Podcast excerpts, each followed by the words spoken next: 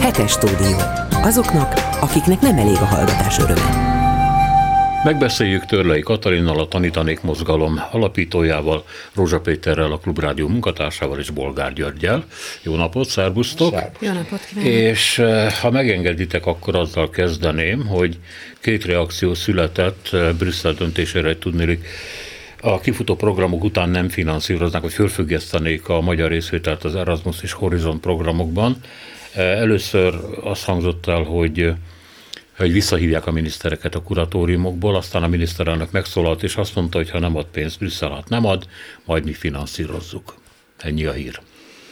Nem egészen. Azt mondta, hogy megegyezünk, de ha nem egyeznénk meg, akkor finanszírozzuk.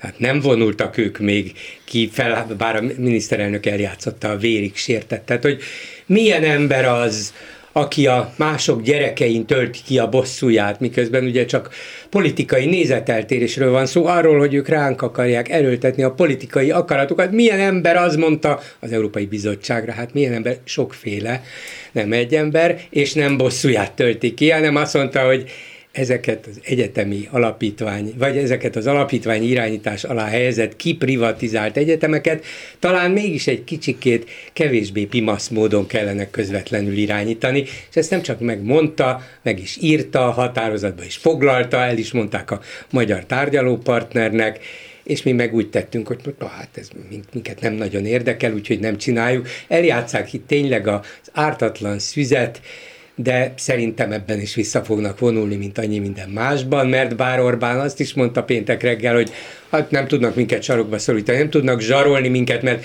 annyira jelentéktelen az a pénz, amit ők visszatartanak, és akkora tartalékot halmoztunk föl, amit még soha, szóval nem tudnak, de azért mégiscsak valamiért ebben is, abban is, amabban is engednek, hogy ez elég lesz-e abból a szempontból, hogy helyreállítsák a jogállamot, zárójel nem. De hogy visszalépnek annyira, amennyire az Unió akarja, arra a válasz igen. Itt a lényeg az, hogy időt nyerjen a kormány, hogy itthon el tudja játszani azt, hogy győzött. Háttérben meg majd szépen visszavonják ezeket az embereket, valószínűleg ez történik.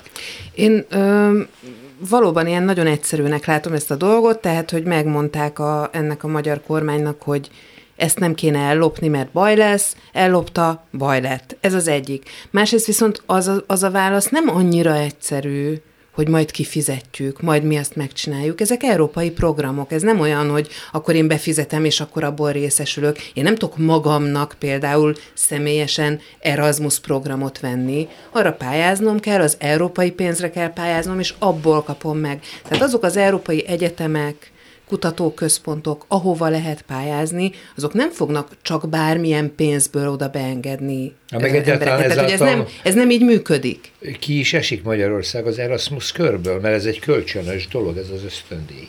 Hát igen, De? és legalábbis ezeknek az egyetemeknek a tekintetében, ami rengeteg egyetemi hallgatót érint, olyanokat, akik már bent vannak a képzésben, vagy akik most ö, fognak majd felvételizni, és nem nagyon láthatják, hogy ö, milyen ö, lehetőségeik lesznek, holott mindenki, aki Magyarországon ma egyetemre megy, komolyan számít arra, hogy egy-két több fél évet külföldi csereprogramban vesz részt.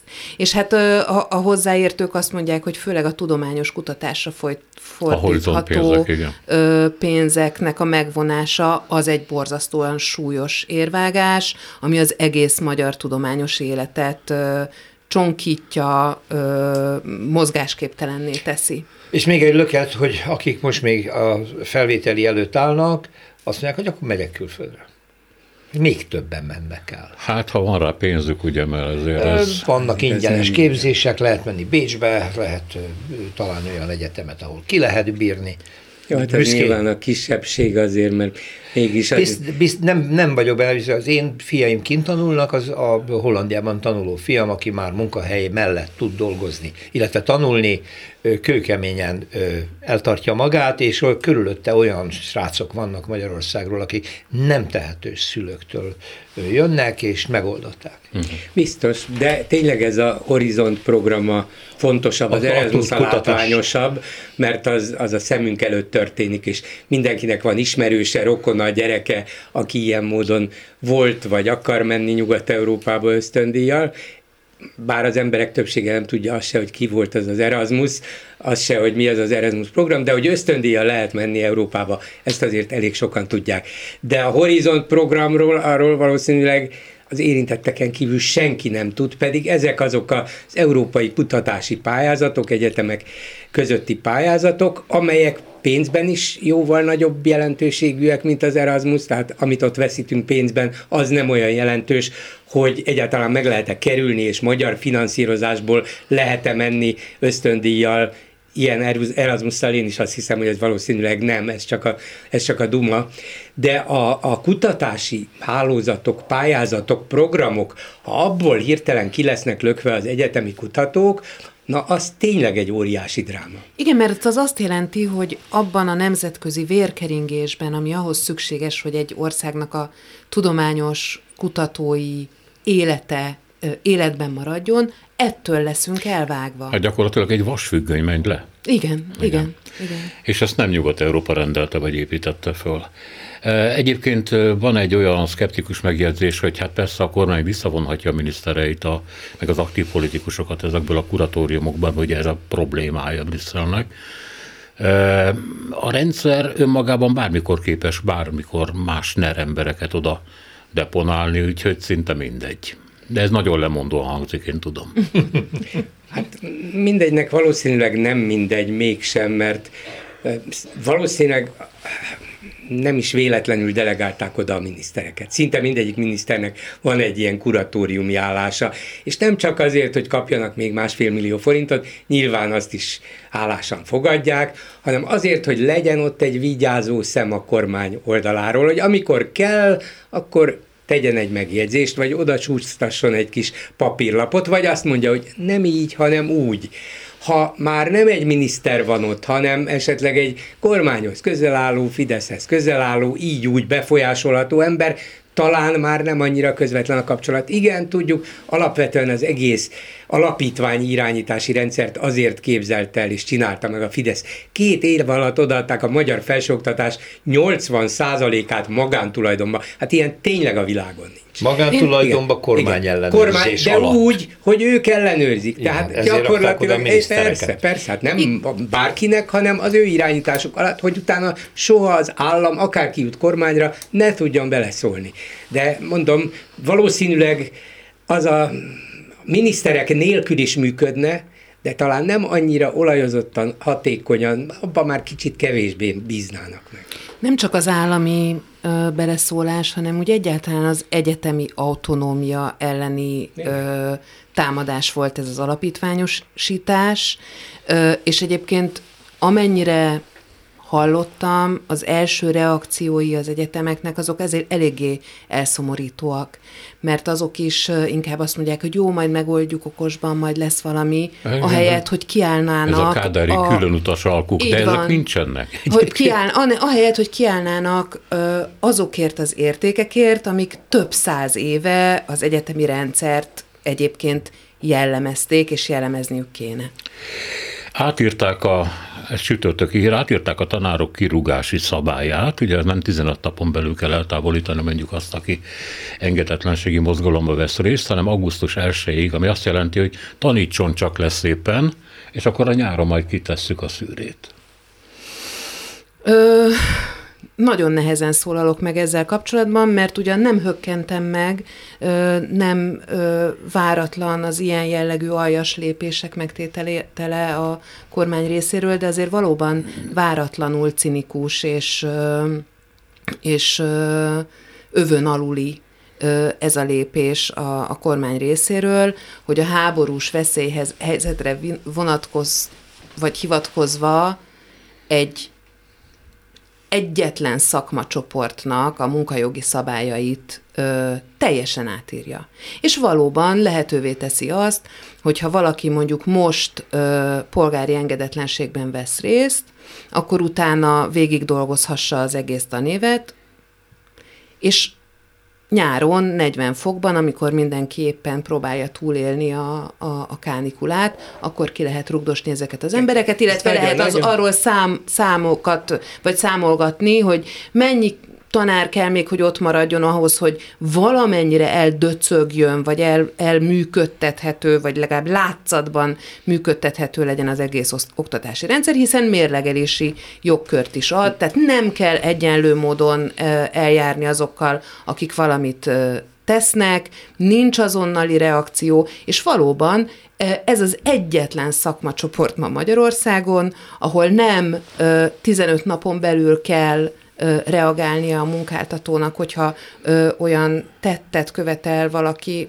ami miatt azonnal elbocsáthatják, hanem fél év, háromnegyed év. Ez egy kicsit olyan, mint hogyha nagyon sarkított leszek. De hogyha valaki elkövet egy súlyos bűncselekményt, meggyilkol valamit, valakit, de nagyon fontos, hogy a gyárban ott dolgozhasson még, akkor még fél évig ott dolgozhat, és majd csak utána Ezt fogják ítélet alá bocsánat, hát ugye bűnözők ülnek a parlamentben, mert hogy szükség van a szavazatukra, holott már régen börtönben lenne a helyük. Ez működik. Én nagyon régen szerettem volna megkérdezni egy pedagógust. Mit... Egy volt. Egy vo- nem, nem, nem volt. Jó, pedagógusnak pedagógus marad rendben. Tanárnak tanár Igen. vagyok, csak nincs állásom most ezen a területen. Igen. Ez egy kicsit olyan, olyan a hírektől távolabbi kérdés, hogy mit gondol, mi az oka, hogy Orbán és csapata ilyen aljas módon neki megy a tanári szakmának? Hogy tényleg minden mástól eltekintve, vagy mástól eltérően a legdurvább, legaljasabb módon nyírja szét a pedagógus társadalom. Mi lehet ennek a gyökere? Ö, valami ö, egészen atavisztikus gyökere lehet, ezt nem tudom, nem ismerem, Atya fogalmam Isten. sincs. Viszont igen, tehát valami gyerekkori sérelem, valami olyan gyűlölet, egy, egy amit, amit, amit hordoz magában, és emiatt már eleve kipécézte a, a tanári szakmát. Egy, Ezt látjuk, egy emberre gondol. Hát egyre, meg a társaira.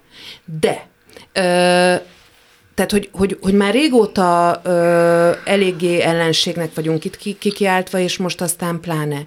De én szerintem azért most van ennek egy, egy ennél megfoghatóbb magyarázata, a, például ennek a jelen rendeletnek. Ö, szerintem az elmúlt években, de megkockáztatom, hogy az elmúlt évtizedekben nem volt olyan tiltakozási forma, amely a létező kereteket szétfeszítette volna. Ha valaki tüntetett, az a létező törvények szerint történt. Ha valaki sztrájkolt, az a létező törvények szerint ö, történt. Ha valaki petíciót írt, akármit, tehát az összes tiltakozási forma a, az éppen létező játékszabályok szerint és azon belül történt meg. Az első hosszan kitartó keretrombolás, ha tetszik, az a pedagógusok polgári engedetlenségi mozgalma, akik azt mondták, hogy ezen a lejtős pályán nem játszunk, mi a saját játékszabályunk szerint játszunk, és ezt és ezt csináljuk. És lehet, hogy ez nem nagyon sok tanár, de azért ez nagyon bosszantó lehet egy olyan hatalomnak, aki megveszekedetten kapaszkodik ezekbe a keretekbe, amiket ő csinál, és ő módosít kényekedve szerint. Gyuri? Nem, nem tudom, én is hajlamos vagyok azt gondolni, hogy az az egy ember, nevezük Orbán Viktornak, az egyszerűség kedvéért, valamiért őriz magában különböző fenntartásokat, vagy neheztelést bizonyos tanáraival, vagy általában az iskolával szemben.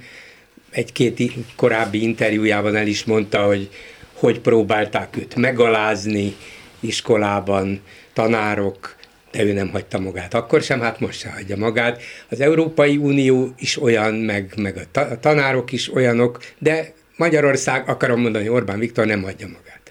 Tehát ő éreztetni akarja, hogy kinek a kezében van a hatalom, kinek a szabályai és akarata szerint dőlnek el a dolgok.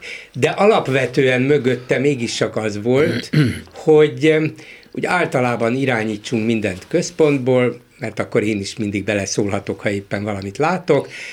Legyen centralizálva minden, az oktatás is, így alakították át az egész rendszert, és a lehető legkevesebb pénzből működjön, mert különben ez egy feneketlen zsák, elviszi a pénzt. Hát nincs olyan mérce, aminek alapján most beleteszünk 100 milliárdot, mi jön ki belőle? Semmi. Nyerek én a következő választáson, ettől nem fog nyerni. Ezer milliárdot teszek be, attól se fog nyerni, sőt, még meg is dühödnek rám mások. Szóval ez egy olyan fajta ága a, a társadalomnak és a gazdaságnak, ami persze tudjuk, hogy 10-20 éves távlatban nagyon hasznos lehet, de négy éves politikai választási ciklusokban nem. Tehát lehetőleg ne törődjünk vele, most pedig kénytelen, és ezt rossz néven veszi. Mert egy pillanatra, bocsánat, visszamegyünk még a kuratóriumok, illetve az Erasmus ügyekre. Eh, annyiban, hogy eh, ugye erről is Brüsszel telt elsősorban, de most kiadotta a Fidesz egy olyan nyilatkozatot, hogy a magas infláció az közös bűne Brüsszelnek meg a dollár baloldalnak. Kóros Lajos MSZP és Bodnár Zoltán DK nyilatkozatára reagál a párt, azt mondja, a magas inflációt a káros szankciók okozzák, amelyeket Brüsszel erőltet, és a dollár baloldal vakon támogat, az amerikai dollárokért cserébe, akkor ez már duplán dollár baloldal. A szankciós infláció ellen a magyar családokat és nyugdíjasokat védi a rezsicsökkentés, a szankciós infláció követő nyugdíjemelés, a 13. havi nyugdíj és az ás toppog a dollár baloldal, ezek egyikét sem támogatja, tőlük aztán a magyar családok simán fizethetnének tízszeres rezsiszámlát, és újra elővennék a megszólítás, megszorításokat is. Jó kis csokrot raktak össze, minden benne van. Minden benne van. Én nem tudnád megírni ezt a közleményt? De, de, de, simán, én is, persze. persze, nyugodtan. Jó, Tehát le- 24,5 százalékos ugye a legus, Igen. legutóbbi infláció. Az élelmiszerinfláció 44. Az Persze, már, az igen. már az 50 Na de ez közel. egész, 24, és ugye azt mondják szankciós infláció, mi pedig rezsivédelem, rezsicsökkentés, árstopok, ha még ez se lenne, akkor mennyi lenne? 240? Ugye 24,5 százalék a legmagasabb az Európai Unióban. Ugyanebben a hónapban Németországban lement 10 százalék alá, 9,6. Kettő és félszer akkora a magyarországi infláció, mint a németországi. Szerintem Németország is ugyanahhoz az Európai Unióhoz tartozik, ugyanúgy bizonyos értelemben még inkább megszenvedi a szankciók úgynevezett káros hatásait. Ők ugyanis tényleg leálltak az orosz gázról, meg az orosz olajról, ellentétben Magyarországgal, amelyik kivételeket kért és kapott. Tehát minket ezek közvetlenül nem is sújtanak. Mi a fenéről beszél? Tudjuk, hogy hazudik. Azt nem, de ezt is tudjuk, hogy miért. Hogy azért hazudik, mert így győzi meg a választóit. Hogy a választók miért nem néznek szembe azzal, hogy ez szemenszedett hazugság, hát nem azért emelkedik az ára közértben ennyivel, mert te azt hazudod, nem foglalkoznak vele. A legegyszerűbb magyarázatot fogadják el, és ameddig a média ezt ismétli, addig, addig reménytelen. Hát nem csak Németországban, hanem Persze. az egyébként szenvedő Európai Unióban és euróövezetben 10% alá ment vissza az infláció, és sosem volt ilyen magas, mint itt Magyarországon. Holott tényleg a, a, a szankciók azok mindannyiunkat ugyanúgy De érintenek. persze, és Sőt, Szlovákia, Románia, Ö, Szlovénia, tehát a közvetlen Csak környezetünkben ezt is valahogy, valahogy annyira erőteljesen tudják tolni a, a propaganda gépezetükkel, hogy nem tudom, nem, nem tudjuk áttörni az információs falakat. Hát ha majdnem minden a kezükben van, akkor persze, hogy logikusan hatékonyan tudják gondolkozni. volna, hát nincs Igen. vita. Soha nincs vita ezzel, hát hol van vita? Igen. Jó, van még valami fiúk Hm. hozzá, mehetünk tovább rendben. E, azt mondja, hogy hát nem nagy meglepetés, de nemzetstratégiai jelentőségévé minősítette a kormány a Vodafone felvásárlását. Hát és így a gazdasági versenyhivatal nem vizsgálódhat, senki nem vizsgálódhat, lebótoltuk fiúk, miénk. 660 milliárd. Ebből egyébként meg lehetett volna oldani egy elég komoly ö, pedagógus béremelést ebből az összegből. Ö, el lehetett volna legalábbis kezdeni. Én nem vagyok ö, közgazdász, meg ö, pénzügyi szakember, de az, hogy egy évet meg lehetett volna belőle oldani, az egész biztos.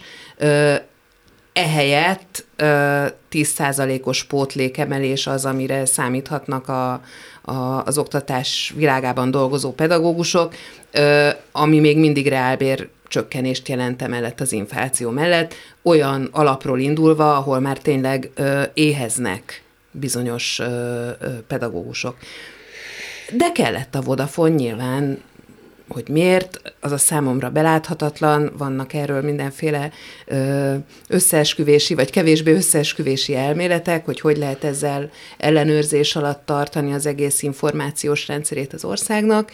Ö, de hát ez így nyilván ügyes, hát nem lehet vizsgálódni, nem lehet nyilvánosságra hozni részleteket. Hát itt kétszer rak be a kormány pénzt ebbe az egészbe, ugye részint a, a, az ő saját tulajdon részének a megvásárlására, részint pedig a kormány bankján keresztül a 4IG-nek, amelyik megveszi ezt a céget, ad hitelt. És úgy ad rengeteg pénzt a kormány erre, hogy alapvetően magántulajdonba passzolja át egy magyar cégnek a magántulajdonába. Ez a magyar cég gyakorlatilag kormány, állami vagy kormányközeli bankokból és azonnan kapott hitelekből építette föl magát, hát gyakorlatilag építi a piramist, mögötte nem sok van, hát egyre, egyre nagyobb vállalatbirodalmat épít ki, és adott esetben nyilván a kormány kisegíti, vagy majd a saját részét olcsón átjátsza neki, nyilván az adott pillanatban az érdekeknek megfelelően. De én sem vagyok pénzügyi szakember, de azért számoltam, azt állították, hogy ez a 10%-os bérpótlék emelés, ez körülbelül 68 milliárdjába kerül a kormánynak. Hát ha ez igaz, akkor azt kell mondani, hogy ebből a 660 milliárdból 10-szer 10 százalék is kijött volna, vagyis duplájára lehetett volna emelni a pedagógusok bérét, azzal már valószínűleg mindenki elégedett lett volna, de ne legyünk telhetetlenek. Már csak azért sem, mert azt a jövő évben is ki kellene fizetni még egyszer, és jövő évben talán nem vesznek 660 milliárdért egy másik Vodafone, bár kitelik tőlük, mert a Telekom még mindig nem az övék. Szóval a, a lényeg az, hogy, hogy nyugodtan lehetett, ugye azt mondják, hogy várunk várunk az Európai Unió pénzére, majd ha az megjön, akkor lehet többet adni.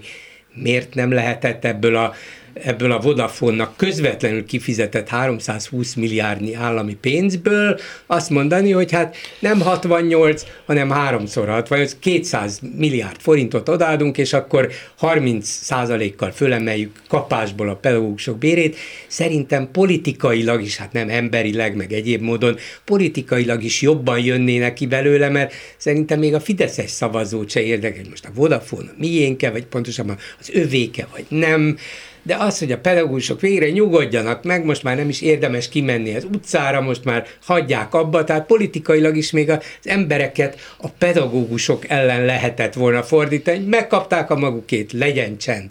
De érdekes módon még ez se jutott eszükbe, ezért aztán az ember úgy gondolja, hogy ezeknek tényleg fontos, hogy a magyar gazdaság összes kulcsfontosságú posztján ott legyenek, és hogyha minden összedől, ők akkor is állva maradjanak. Orbán zárt körben beszélt arról, hogy hogyan lehet Magyarország regionális középhatalom. Attól függ, mekkora ez a régió. És Tehát ezt, lehet, közép? ezt lehet sűkíteni addig, amikor nagy hatalom vagyunk például, ugye saját magunk fölött. Tehát szóval ez annyira ostoba kommunikációs játszma, mert most erről beszélünk mi is, erről írnak az újságok, ez egy blaszfém, ez egy baromság semmiféle így önmagában nem egy koncepció részeként, valamilyen fejlődési folyamat végeként, mint vízió, hanem így expressis szerviz kijelentett, hogy Magyarország középhatalom. Miközben a beszédében számos olyan dolgot mond, hogy mit kell tenni Magyarország partnerkapcsolatok képítése, nagyobb hálózathoz való tartozás bocsánat, ben vagyunk az Unióban. Partnerkapcsolatok, nagy hálózat, minden, amiről beszélt, az mind érvényesül az Unióban, de ezt képest ő úgy adja ezt elő, mint annak ellenében egy új rendszer létrehozása, amiben mi baromi erősek. Tehát Igen, ez hülye. A, az hát Európai Unió, elmebeteg. Az Európai Unió az a ha nézzük a globális erőviszonyokat, az egyik legerősebb, nem a legerősebb hát, gazdasági Nagyjából a harmadik legerősebb a világon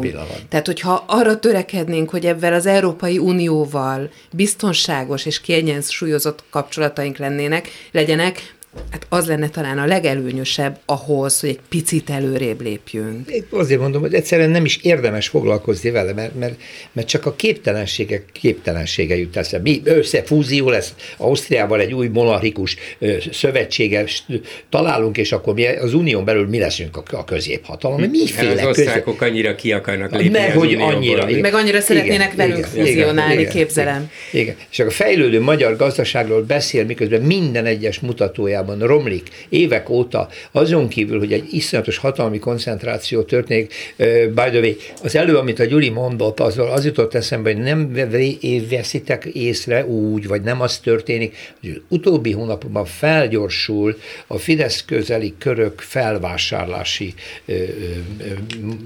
hulláma erősödik. Egyre másra tiborcok, egyebek, újabb és újabb dolgokat vásárolnak meg, mintha az a koncepció érve, gyerekek, nagy szóresz lesz, baj lesz, lehet, hogy politikai összeomlás, de addigra mindent szerezzünk meg.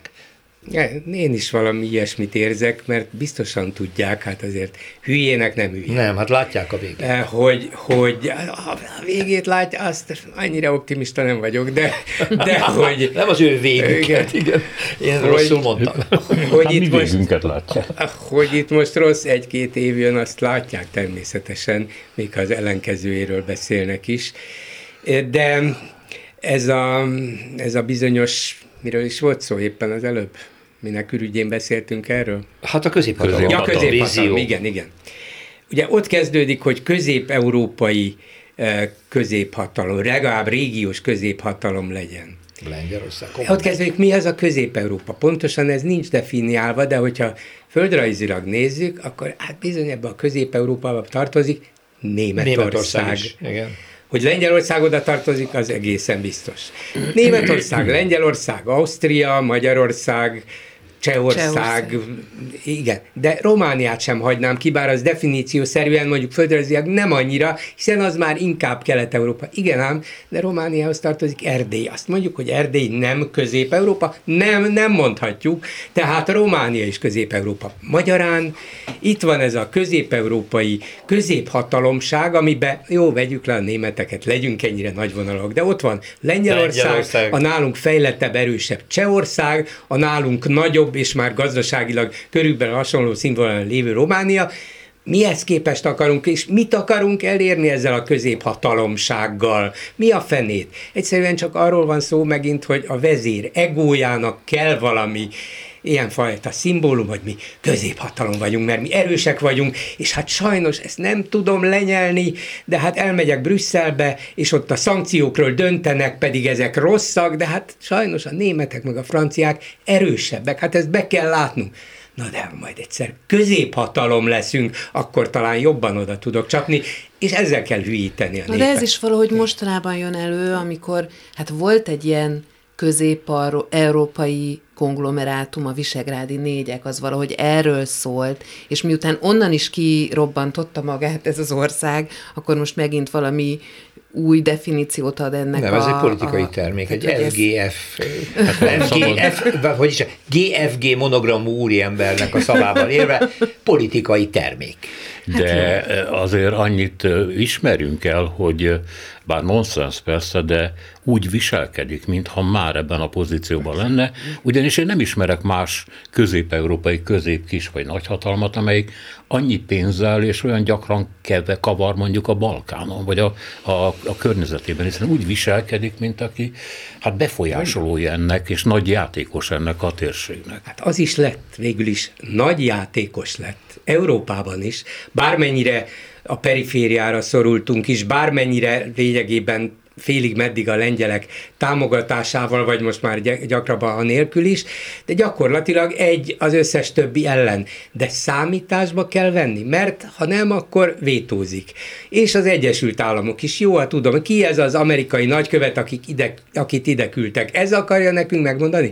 Szóval tetszik, nem tetszik, nekünk nem tetszik, de neki valószínűleg igen, hogy utálják, akkor is valaki vagyok számításba, kell vennetek engem, mondja Orbán Viktor, ez még az országot is középhatalommá akarom tenni, én már annál nagyobb is vagyok, gondolja ő, és, és ennek megfelelően cselekszik. De sajnos van mögötte egy olyan fajta játék, és ebben a, ebben a beszédben, amit Orbán Balázs, az ő politikai igazgatója írt le egy héttel ezelőtt, ebben az is benne van, hogy ez a blokkosodás, tömbösödés, vagyis arra céloznak ezzel, hogy most, hogy az oroszok megtámadták Ukrajnát, hát sajnos itt hadrendbe állt a világ, és a NATO meg az Európai Unió kiállt Ukrajna mellett, hát mi is kénytelenek vagyunk ide beállni, de ez nekünk nem jó, mert nekünk mindig rossz volt, hogyha ha blokkosodtunk, mert, mert nekünk az a jó, ha mindenkivel kapcsolatot tudunk létesíteni, és erre történelmi példákat is hozott. Hülyeség. Nincs senki földját, főleg nem egy ilyen kis országnak. Hát éppen az volt a magyar történelmi tragédia, hogy a hadak útján feküdtünk, a két világ, a két gondolkodásmód, két vagy több hatalmi tömb határán, és hol az egyik ment át rajtunk, hol a másik, hol a törökök, ottománok, hol az oroszok, hol a németek valakihez tartozni kell, és most, hogy végre saját önszántunkból, szuverén módon, saját érdekeink legjobban felfogott módján és alapján csatlakoztunk a NATO-hoz és az Európai Unióhoz, azt mondjuk, hogy ez nekünk nem jó, mert mi szeretnénk a senki földjén lenni. Hát Istenem, ezt Eszterházi már vizionálta, amikor az elmentek a németek, jöttek az oroszok, kimentek az oroszok, de itt maradtunk mi.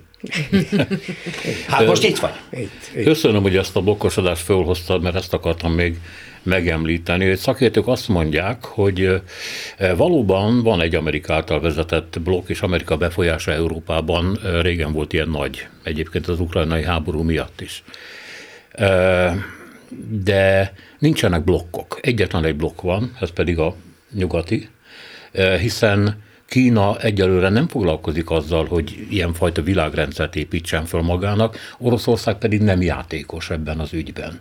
Tehát hiába próbál ja, azt a látszatot kelteni, hogy nagyhatalomról van szó, ezt már valamennyien észrevettük, hogy nem az. Ennek következtében Orbán valóban a senki földjén találja magát, és nem egy másik olyan formáció van, amiből hasznot lehet húzni az országnak. Uh-huh. Igen, mert hova tartanánk? Hova tartanánk? Hova kötni a szekeret?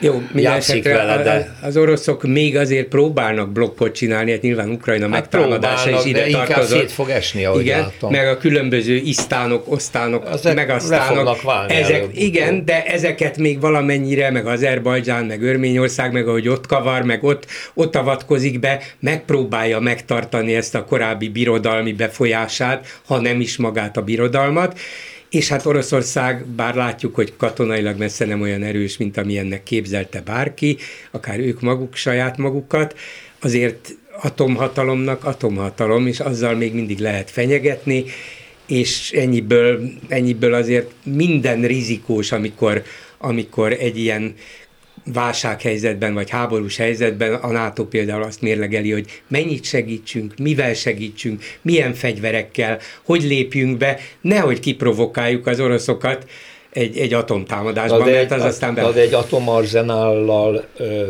nem blokkosodást lehet elidézni. Nem, nem, nem, én csak nem. ezt mondom, hogy vigyázni kell ja, hát igen, igen, hát, országra. Egyébként meg a sztánok, hát erre is rámutatnak, nagyon, hogy mondjam, most már látható sebességgel közelednek Kína felé. Mert egy Oroszország nagyon veszélyes társnak bizonyult, és nem csak a szovjet múlt miatt, hanem amit Putyin bemutat. Tehát ha meg lehet támadni Ukrajnát, akkor be lehet vonulni Kazaksztánba hát a Fehér Oroszágon kívül egyetlen egy híve nincsen, inkább eltűrik, meg félbe nézik. És hát ugye most már az örmények is inkább Igen. tartanak tőlük, pedig az nagyon-nagyon komoly orosz barátság volt. Igen. Akár csak Bulgáriában, de az is ellenyészett az már. Is Ami meg az amerikai befolyás növekedését illeti, hát Trumphoz képest igen, persze növekedett, mert Trump teljesen őrült módon verte szét, vagy majdnem szétverte mondjuk így az Európai-Amerikai Szoros Szövetséget, és ez nagyjából helyreállt, itt az ukrán háború miatt pedig kiderült, hogy az Egyesült Államok biztonsági háttere katonai támogatása nélkül Európa nem tudja megvédeni önmagát nem, tud, nem tudott volna így kiállni Ukrajna mellett. És azóta, ha, ha nincs az Egyesült Államok, az oroszok elfoglalták volna Ukrajnát. Ez nyilvánvaló. Teljesen nyilvánvaló. Igen. Addig mentek volna, ameddig akartak. Lehet, hogy csak egy félúton megállnak, elég nekik, ha eltávolítják az ukrán kormányt, beültetnek egy bábkormányt, de az lesz, amit ők akarnak. Ha nincs az Egyesült Államok katonai ereje, az oroszok itt vannak a Spice-ban. Pont. Beszéljünk a magyar államháztartási hiányról. ez nem azonos, hogy a költségvetési hiányjal ez egy nagyobb léptékű fogalom, 4753 milliárd forint lett tavaly, ez óránként 542 millió forint mínuszt jelent. Volt Péter Ákos, az MNB volt elnöke, azt mondja, a növekvő kamatteher nagyon szűk mozgásteret hagy majd az Orbán kormánynak, szűkebbet, mint most gondolja. E, e, Bajer Zsolt meg is írta, hogy mit gondol Bolt Péter Ákosról. Nem, nem, nem, nem fogom el. Ne idézd. Igen. Ezzel arra utal, mert én nem értek a pénzügyek. Szóval egyre nagyobb terhet jelent majd a kormány Igen. a mindenkori magyar büdzsé számára visszafizetni a hiteleket, a magas kamatok miatt. Igen, hát biztos láttad azt a hírt egyébként, ami ma megjelent, hogy 16%-ra emelik föl az államkincstárpapíroknak a kamatozását, ami még mindig igen. az infláció alatt van, de nagyon kell a pénz. Tehát ez látszik, hogy nagyon kell a pénz. Hát és nem csak ez, hanem fölvettek legutóbb megint, vagy kibocsátottak 4 milliárd dollárnyi kötvényt, azért ezek 5-6-7 százalékos kamatozásúak, állítólag idén legalább 100-150 milliárddal többet fognak megint kamattörlesztésre, adósságszolgálatra fordítani, mint a múlt évben. Ez folyamatosan növekszik. Jó, mondhatja erre Orbán Viktor, hogy mit, mit, ez, mit számít ez nekünk? Hát a, a magyar GDP úgy kilőtt, olyan gyorsan nő, hogy bár péntek reggel megint az interjúban megkérdezték tőle óvatosan, hogy hát lehet, hogy bár eddig nőtt a reálbé, de lehet, hogy 2023-ban nem fog nőni, vagy esetleg csökkenni.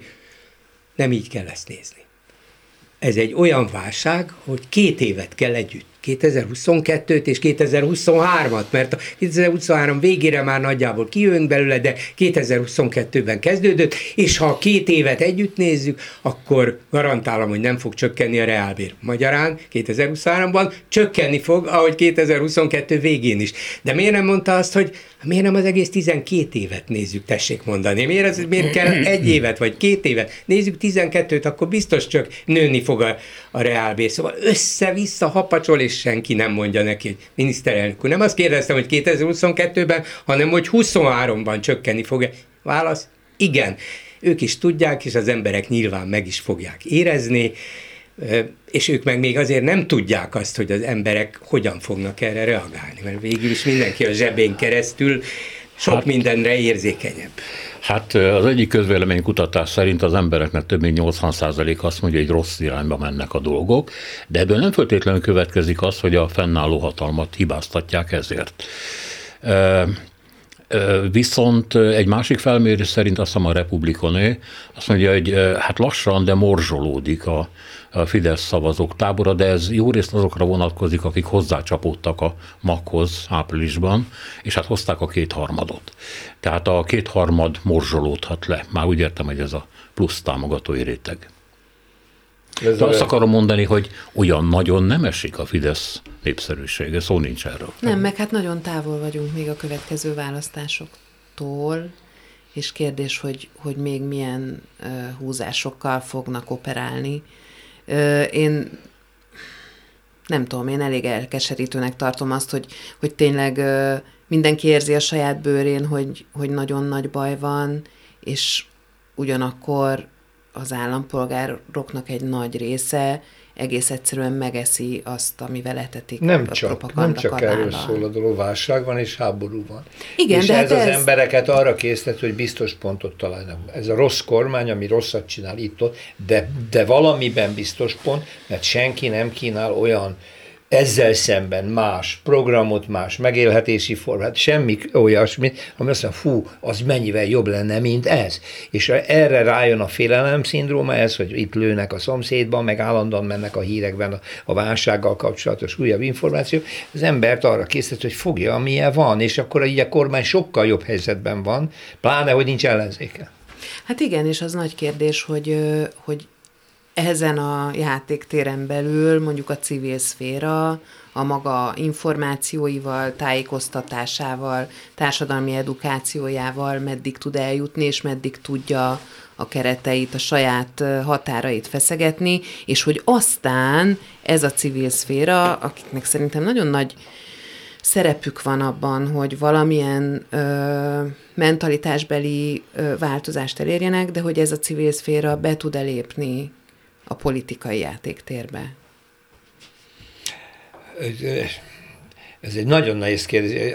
Van egy párhuzam a 68-as Párizsi diáklázadással, hogy bár a diákság nagy része Párizs megmozdul, bár nagyon radikális, nagyon nagy erőt képvisel, a szakszervezetek állnak a sarkon, és ilyen távolról nézik őket, és nem csatlakoznak. Hát azért ott a munkásság ö, nagy mértékben csatlakozott, Á, de nagyon nem. könnyű volt le, le, leszerelni az egészet, ugyanakkor az amilyenné vált Franciaország utána, az már nem ugyanaz a Franciaország. Ez is igaz. Tehát, hogy megváltozott, és nem lehetett ugyanúgy folytatni, és hát azért 69-ben Dögol mégiscsak lemondott. Valami változott, igen, de a párhuzamom arról szól, amit egy szakszereti vezető mondott itt eh, Off Records egy műsoron kívül, nem fogom megmondani ki, nagyon el van keseredve, határozottan a tagság felszólítja, hogy ne csatlakozzon a szakszervezet semmilyen formában a mozzajló közoktatási tiltakozó mozgalmakhoz, intézzék mindenki a magány, van nekünk elég bajunk? Sajnos ezt érzem, ezt, és ezt. E- ennek a hátterében ott van az a, az egész társadalmunkat át keresztbe kasul, hálózó szolidaritás hiány, még ha most egy kicsit többet is kapunk belőle, de hát azért ez még mindig elégtelen, és van benne valahogy a, a, a, a szakszervezeti tagságnak, egyébként elég gyenge tagság, tehát hogy kevesen vannak, és a szakszervezeti vezetőknek, és itt most teljesen általánosságban beszélek, és nyilván szeretném, hogyha azok, akik kivételek nem sértődnének meg, de a közömbössége, a saját érdeküket nézése, a saját kis partikuláris érdekeiknek a, a védelme, és emiatt nem tudunk nagyobb lépéseket tenni. Nem, hát erről van. beszéltünk, hogy itt, itt üt vissza a kádárrendszer, hogy mondjam, túlélési, egy, egyik túlélési technikája a külön utasság hogy majd én, majd én, majd én elintézem. Igen, az egyéni Minket békén fognak utak. hagyni, Igen. mert mi, stb. stb. De senkit nem hagynak békén, és ez, ez egy tapasztalat, amiből mégse lesz tudás. Nem, nem nagyon értem, hogy miért nem.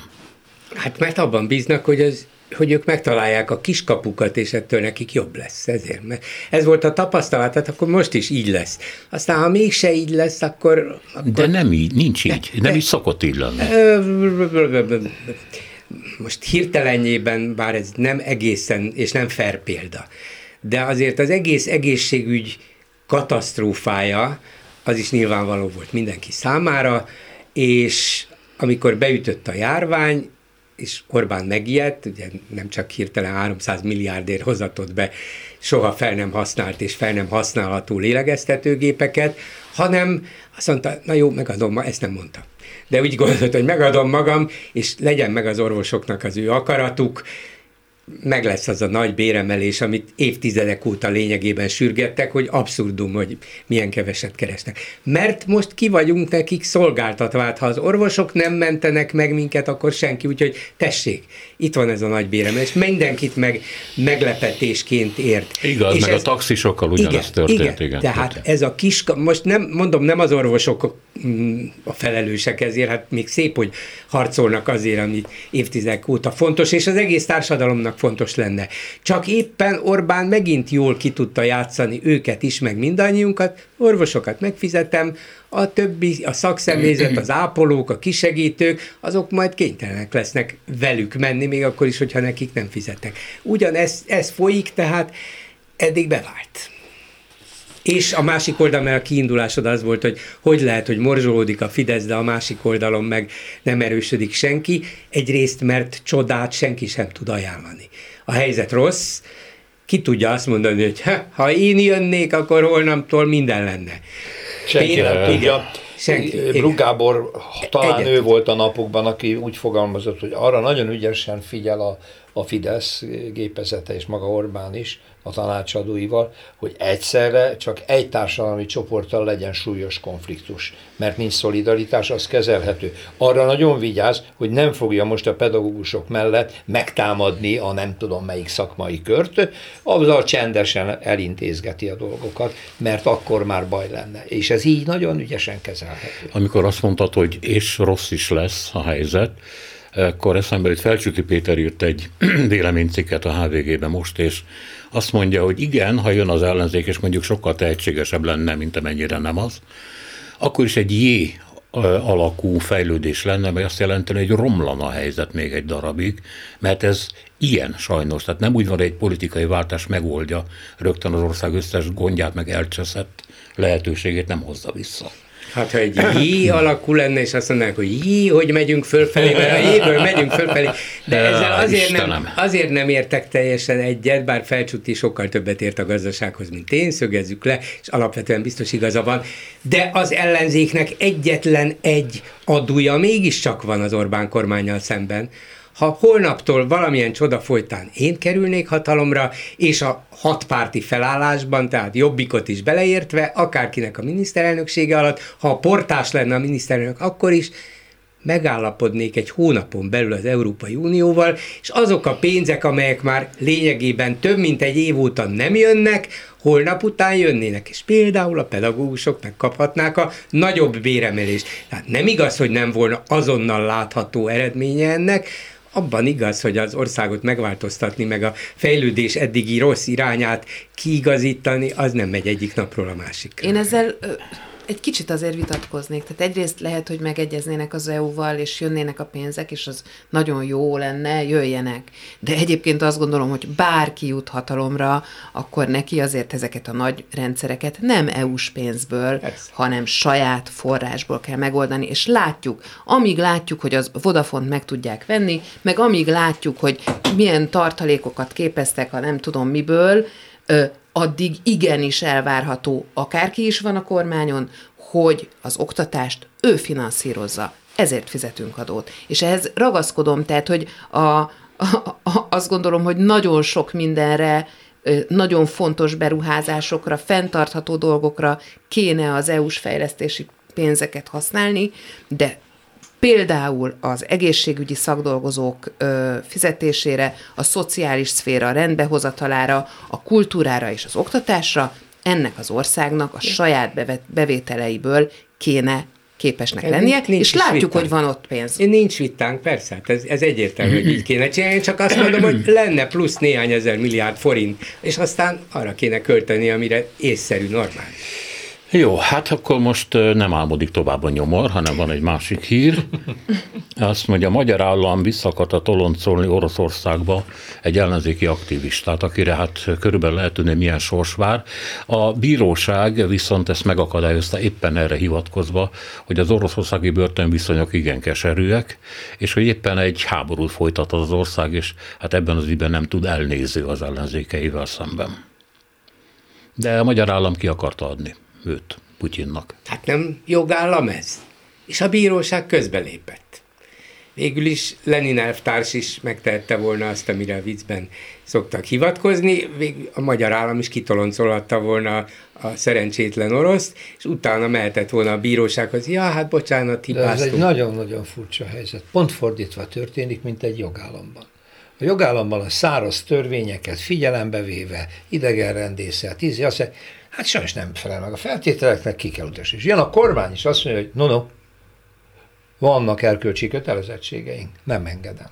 Most fordítva történt, kormány, tehát, hogy, hogy a, a bíró veszi át a politikai elemző szerepét. És azt mondja, hogy hát ott olyan helyzet van, ezek nem bírói mérlegelések. Igen, ez, ez nem igaz, igazságszolgáltatási feladatkör, ez hanem ez egy emberjogi, esetleg egy, egy kormányzati. De ez azt is jelenti, Péter, hogy kerülhetett volna olyan bíró elé, aki azt mondja, hogy nem dolgom nekem ennek a morális szempontját igen, figyelembe igen, igen, igen, igen, ez megtehetett volna. Nem, igen. sajnos szerintem általánosságban is lehet, hogy itt megint a a teljesen naív tanárnő szólal meg belőlem, de hát van egy olyan empátia nélküliség és embertelenség az intézményeinkben és a kormányzatunkban, ami egész egyszerűen ö, működésképtelené teszi azokat az egyébként jogilag normálisan működtetendő ö, rendszereket, amiknek európai tradíciók szerint itt is kéne működni, és hála Istennek, hogy van még egy-két olyan individuum, például egy adott bíró,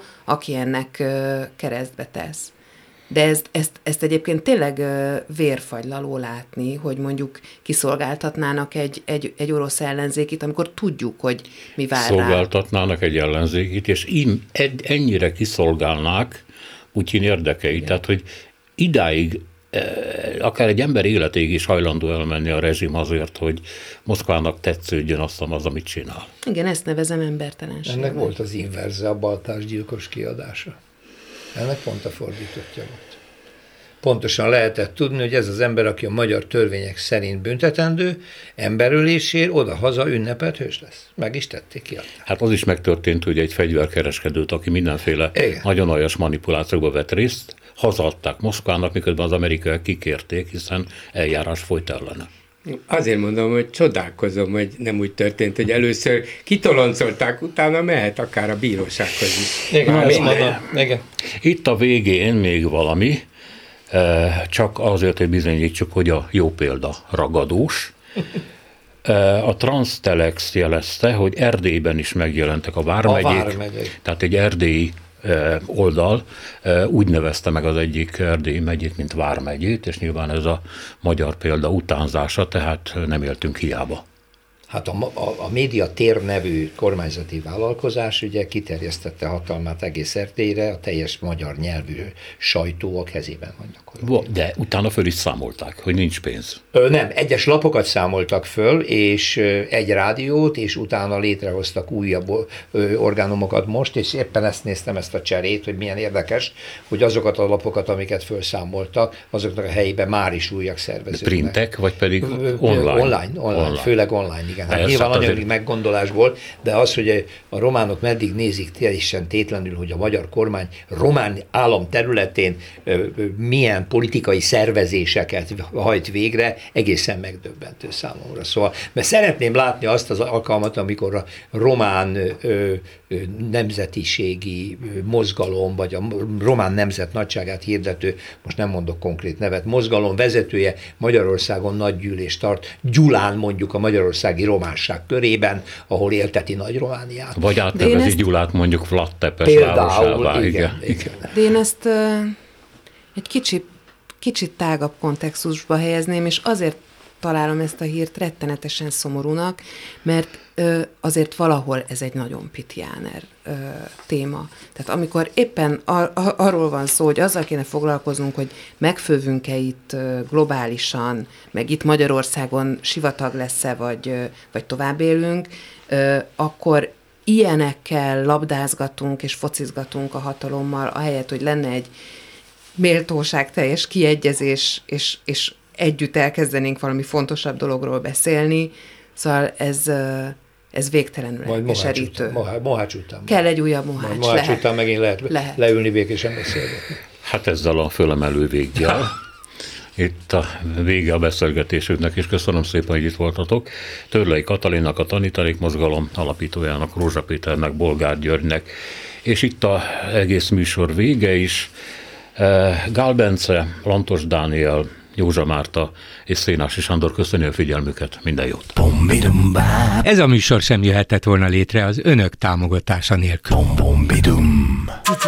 Önök a hetes stúdiót, a Klubrádió közéleti politikai magazinját hallják.